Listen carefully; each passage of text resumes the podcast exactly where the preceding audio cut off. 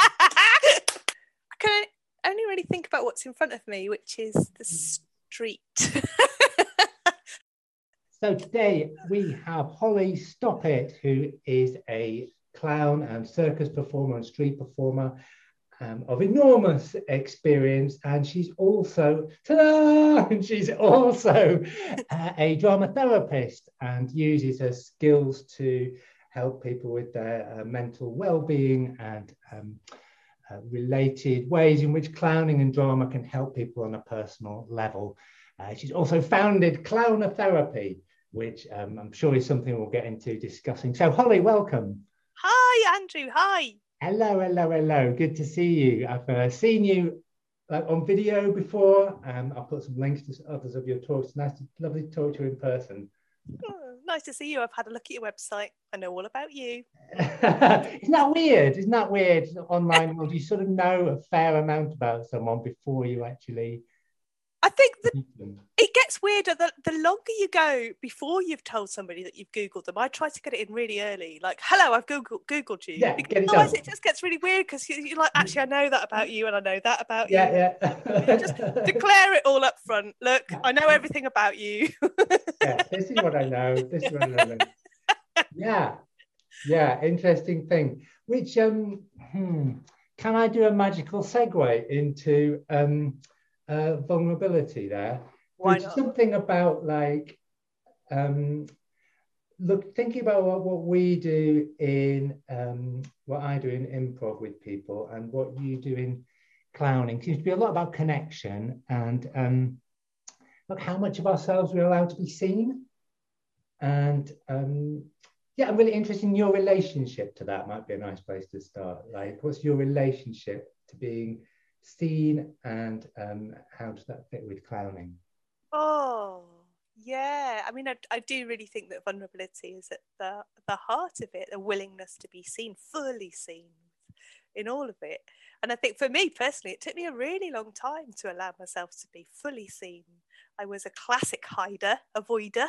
Uh, and I had lots of different ways of kind of hiding in plain sight. So I made a lot of noise was my best strategy. I was massive extrovert, you know, always the life and soul of the party, the la la la la la la, the one that's going here in the foreground. Um, and it takes a lot of energy to be that one and to keep that up all the time. So it wasn't until I was actually training to be a drama therapist when I was in my early 30s that I kept coming across this thing about vulnerability and allowing yourself to be seen and vulnerability and allowing yourself to be seen. And I hated it.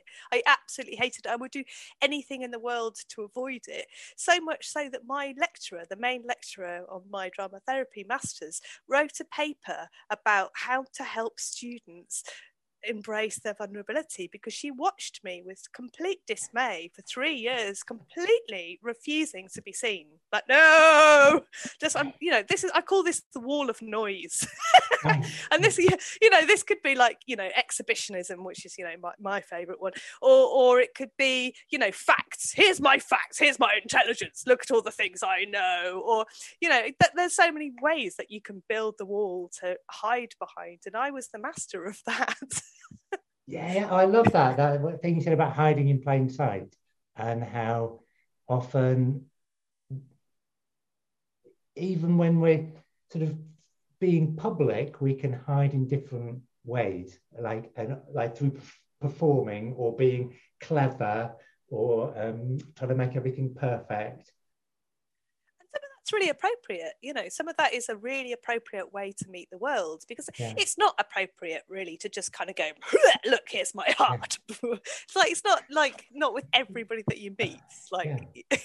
in the world. So, so you know, I think it, for, for me the, the, the the aim of the game isn't to like you know live without your skin just let everybody see your beating heart like that that's hell yeah. that's that's hell, and that's that's not the aim of the game. And and I really thank you know my my protective parts of me that have kind of kept me safe through my life of like being able to just put on a show at the drop of a hat is, is an incredible talent an incredible skill that i've developed and it keeps me safe but it doesn't work in intimate relationships I just got the weirdest image then. So there you go. I'm just performing at people all the time. Yeah, it creates yeah. a wedge in the connection, and yeah, and there's and there's no space for reciprocity. It's just me pushing and pushing and pushing. So that's kind of what I learned through through my my drama therapy training, but also through the years and years of meditation training that I've had is so gradually over the years I've been learning to soften, soften and let things in and and let myself be seen. Yeah. Um, I like to think of myself like a tea bag, like so, like you know, with all those perforations. So I can I can let things in now. I can let things touch me, and I don't get overwhelmed by it. I can embrace it and be curious about it, and decide which parts I want to hold on to, which parts I want to just let flow through me to the other side. Yeah, the tea bag. yeah, that was a nice metaphor. yeah. Um, um so um and how about your so it sounds like almost you've done a journey from one end and re- reincorporated like uh, like maybe a, a softer quieter side yeah I'm, I'm taking a guess that a lot of people who you who come to your classes might be going in the opposite direction yeah I guess it's 50 50. I get, yeah. well, you know, people come for all different reasons. So, so what, what, what kind of, what on a personal level, what kind of benefits do you find people get? Because I think that's because it's quite interesting in like the performing arts, this idea that there's a whole area where they can help. They can be a practice to find certain skills or develop things that might be helpful for us, um, even if there's never any paying audience involved. Yeah, uh, yeah, and I, I would say probably less than half the people who are coming to my courses are considering it performance training. So yeah. So the majority of people who come to my courses are there for personal development reasons and yeah. they're there because they want to they want to embrace disowned parts of themselves so often yeah uh, often it is the people coming from the introvert to the to the extrovert and wanting to kind of have the permission to really embrace those kind of awkward, weird, kind of quirky bits that they've always been told are not appropriate and they're not okay. They've been told throughout their lives that look, you need to be normal. you need to you need to act like a normal human being. This is not going to get you anywhere. So my job is to do the absolute reverse and go all of that shit that you've been told, forget it. All of these bits of you are beautiful. And this, you know, once you really allow these parts out of you, then you shine and you become vibrant and so the world wants to know more about you and more opportunities open up for you. So there are a lot of people that sort of coming on that on that trajectory. And then there's also a lot of people coming on the other trajectory with a similar one to me which is the extrovert to introvert trajectory. Where they're learning to to to soften and they're learning to that they're, they're learning that there's other choices. Like there, there's a kind of compulsion to perform for, for myself and lots of other people, the compulsion to perform is comes from a place of protection and fear and and uh, survival and i have to do this otherwise i'm going to die. So the the classes are a chance to kind of to to look at that and with gentleness and compassion and go oh there's part of me that really needed to push to feel safe. That part of me can maybe take a little break. Let's see who else is around. So yeah mm. yeah bringing those those parts of ourselves that we along the way just kind of learned they're not okay or they're not welcome and bringing them back into being allowed yeah. you don't have to do it all the time but yeah it's an it becomes an option yeah and not not even allowed it's, uh, it's celebrated yeah. so that's i think that's the purpose of my classes really to help people get all of their weirdness out and then to have it celebrated. Like wow that's you. Brilliant. I tell you, the, the longer and longer people go into my training, the more and more eccentric they become. they start wearing really odd clothes, uh, and they start they do start dressing very funny, and they start doing the hair funny colours, and like yeah, they, and they do start making strange choices. Amazing. I, you know, like those weight loss adverts have like before and after. I want to have like before and after photos for your courses. I love that. I love that. That'd be amazing. um, and um, I'm quite interested in failure.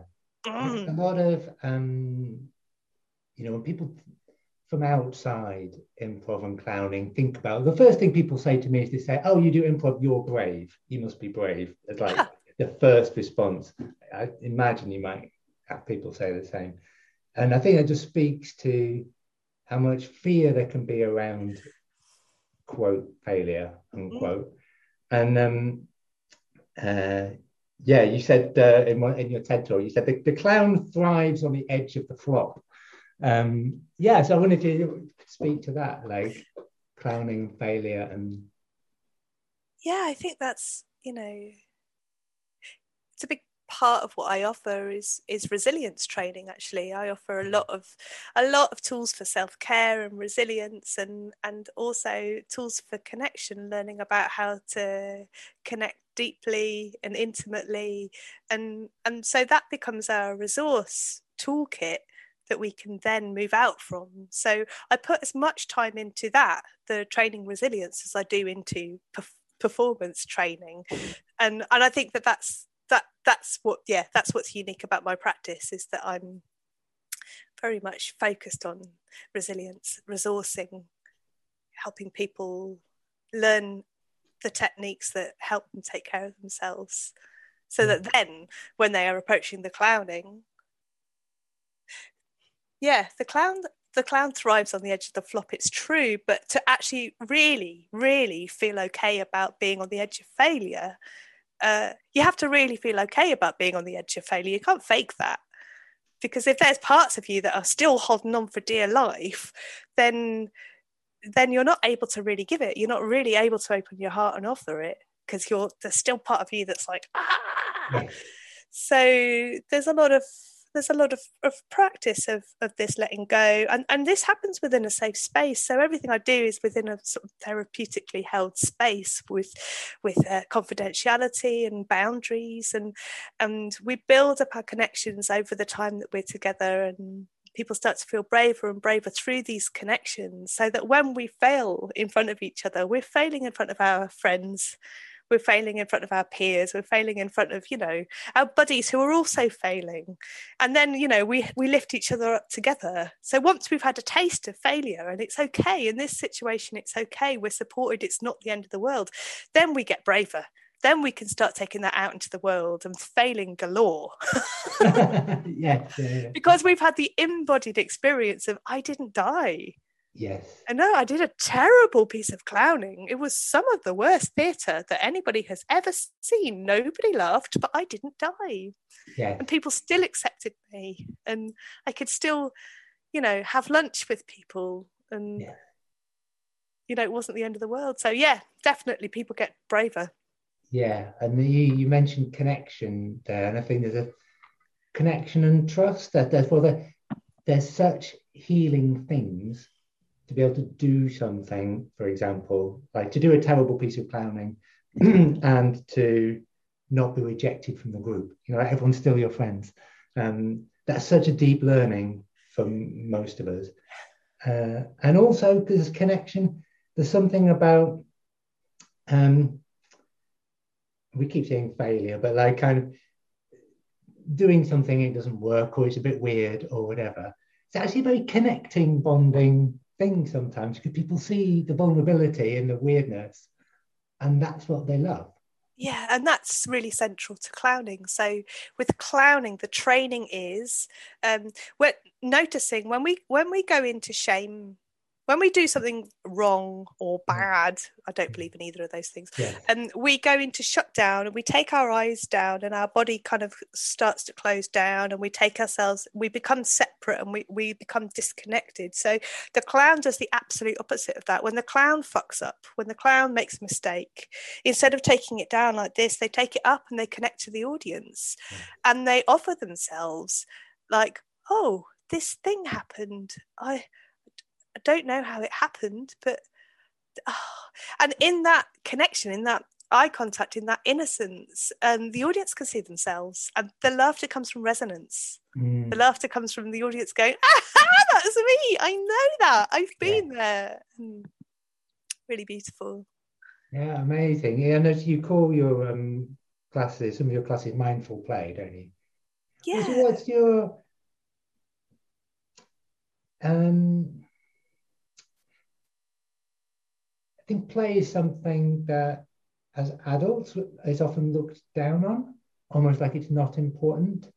Um, I don't know if you could speak to that. Yeah, I think it's my life's mission to uh, really give people permission, everybody permission to play, because it feels so sad that plays has to end at the end of childhood. Like, who said that? Who Yes, said no, you, that? get to, you get to explore and be curious until age 12, then Oh, that's it's it, done. you're done. and they've got, you know, the UN rights for the child. Uh, play is very much stated in that. So play is a protected right for children, but it's not mentioned for adults. So apparently that's it. Yeah. We, we're just supposed to come on, pull up your socks, and Yeah. we're not rewarded for our our dreaming and our and our play and our and our wandering. We're not rewarded for that. We're rewarded for our successes. And our you know where's your accolade? Show me your medal. Show me your like that's what we're rewarded for. And that's mm. what we get a pat on the back for. We don't get a pat on the back for you know taking a bit of time out and going for a little walk in the park and feeding the ducks. Like nobody's there going well done. and like we i feel like we're kind of conditioned by by this society that that wants us to achieve and achieve and achieve things of noteworthy remarkableness. And and it's such a pity because because all play, play is the stuff that happens in between and and and it is actually often the stuff that will get us to creating these incredible things. But if we can't give ourselves permission to play at all then then the life that we live is very linear it's very a to b and there's not much discovery or not much adventure in there and play is play is the way to adventure and Yeah. it feels you know i found it time and time again people come to my workshops and in the first opening circle we have an, an opening circle where everybody says hello and why i'm i'm here because and so many people in that opening circle say look um I, i'm i'm i'm too I'm, I'm a bit too old for playing or you know i'm i'm i'm not i'm not as bendy as i used to be or you know i'm i'm, I'm quite tired actually or, you know there's people come up with a thousand excuses why play is going to be difficult for them they just want to have that in the circle from the very first circle It's just Let's just that out the room. establish that this is not like- like you all to know play is going to be very hard for me Yeah. and every time I teach my workshop, it's the same thing. I get these same these same things, and it, it's just it, it really it makes my heart so sad that that adults have become attached to this idea that they can't play. And my work is about helping people find play where they are. So you don't have to be young and fit and energetic to play. That's that's ridiculous Yeah. you can play exactly as you are in whatever way you can. So if your energy is low, so you find a small way of playing. So your energy is bouncing off the wall, so go for it. Really express yourself. And if you're tired, oh, just you know, play in your bed. or if you're if you're very stiff in your joints, great. Find a way of playing with stiff joints. That could be loads of fun. So it's about embracing where you're at and playing with that instead of kind of continuously thinking about a time when I'm going to be in the perfect state. One day when I'm perfectly, it's not going to happen. yeah, totally. It's not going to happen. And and um, I suppose on the the social level, um, computers are better and better and better at performing automated processes. And actually, what's really valuable, increasingly valuable, is coming up with things that are completely new, that aren't just continuing a, a set um, procedure that's been created in advance. I said that in a funny way, didn't I? But what I mean is like comparing like industrial age working of you have a job, you do the job. If you compete, continually repeat the same action for 20 years, that's your job. Now robots do that, and increasingly they'll do it. And the real value is in what completely new things people can come up with through um, you know, play. I suppose in business they'd call it innovation or something like that. But that thing that happens in an unscheduled manner. Mm. Yeah, and you see, you know, the big the big tech companies have all made space for play within their industries. There's, mm. you know, the beanbag area, and here's the place where you play table tennis, and here's the place with the swings. And they've made their offices really fun places to be with hammocks and swings and bouncy balls. And because they know that, you know, getting people into a playful frame of mind is useful for business, it's useful for innovation. Yeah. yeah. Amazing. So, um, you've got um, some classes coming up, Holly, and a conference.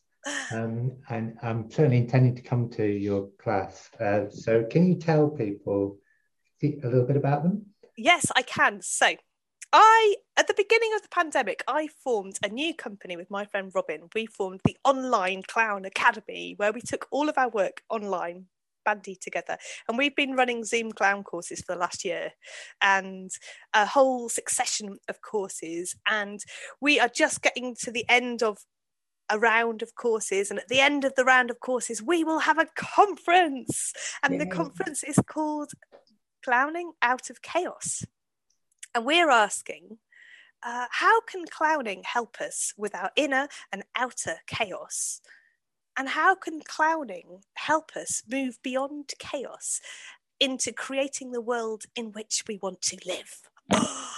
so we're really interested in chaos. I mean, we, you know, we're coming out of lockdown. This has been a chaotic year in so many ways. So we're interested in, yeah, well, how does the clown fit into this landscape of this chaotic landscape?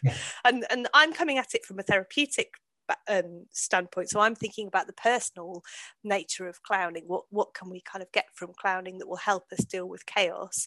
And Robin is coming as a political activist. So she uses clowning in her activism. So she's looking at how can clowning change the world. So we come together. This is our second conference. We did one back in November that was called Clowns in Crisis. So this is this is our second one, which is clowning out of chaos, where it's a conversation between me and Robin and several other clowns who want to participate in exploring yeah what how can clowning help us in chaotic times? So we've got loads of stuff on offer. We've got some laughter yoga sessions to kind of get us into the headspace at the beginning of each day. We've got a clown cabaret. So some of the clowns that robin and i have been working with over the last year have put together a show. Actually we're in the process of putting it together right now. It's really really fun. They're all doing solo pieces. Um so yeah there's going to be a cabaret. There's going to be a panel discussion where we're going to bring loads of other experts in to talk about clowning and chaos. And there's going to be an open space discussion where anyone can come along and set the agenda themselves. So anything you want to talk about, if you want to run a play session, if you want to have a lie down, whatever you want to do, you can just come along and propose your agenda and we'll make it happen. So that's the weekend of the 21st to the 23rd of May. And in that, I'm going to be doing a taster of uh, the Mindful Plays sessions uh, which is I've got a longer course coming up, but I will be offering my little taster of that, and Robin will be offering a little taster of the Activist Clown Toolkit, which is her course. So that I mean, it's a lot, isn't it? It's, not, it's an awful lot, but you can look at yeah. the link and see for yourself. It's it's pretty simple when you look at it. So that's that, and then in June we've got these courses coming up, and I will be running my mindful play inquiry, and I'm really excited to be running it online for the second time. It's a course that I developed in 2014. I think I first ran it in 2014 in the room Yeah. And, and it was part of me wanting to come back to my dissertation research, where I was bringing together clowning and reflection and mindfulness. So I wanted to come back to that in a different way. So I started kind of slamming ideas together and trying them out on guinea pigs. and it and it seemed to work. They seemed to like it. So I've kind of refined it and refined it and refined it. And now I'm in the process of writing a book about it. Um, so it's going to be a guide for group leaders to be able to use the exercises themselves in whatever way they want to use them. So I'm going to be running the group again um, online, and it's a lovely, it's oh, it's, it's such a I, it's such a lovely thing to offer. I really enjoy offering it. So it's it starts with a meditation to kind of to get you into to get you grounded to get you into where you are. And then we open up a bit of dialogue around the themes one of the themes? So the themes we work with are resilience one of my favorites play flow spontaneity and connection those are my themes that kind of came out of my dissertation that I've been wangling with for the last 10 years or longer.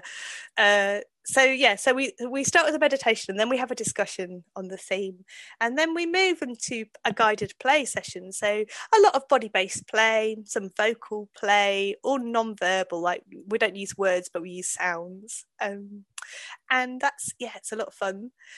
Uh, but, also, I will pepper in these little reflections, guided reflections throughout the session. So you can start to kind of take the wisdom from your play and start to find out what that means for you in relation to the theme. And then at the end, we'll have a bit of a sharing to find out what everybody's discovered. But it's like basically, for the, the reason why it's so much fun for me is it's basically like being in the room, a room full of sages because everybody is just like so so wise and the insights that come up through the play are just like oh oh.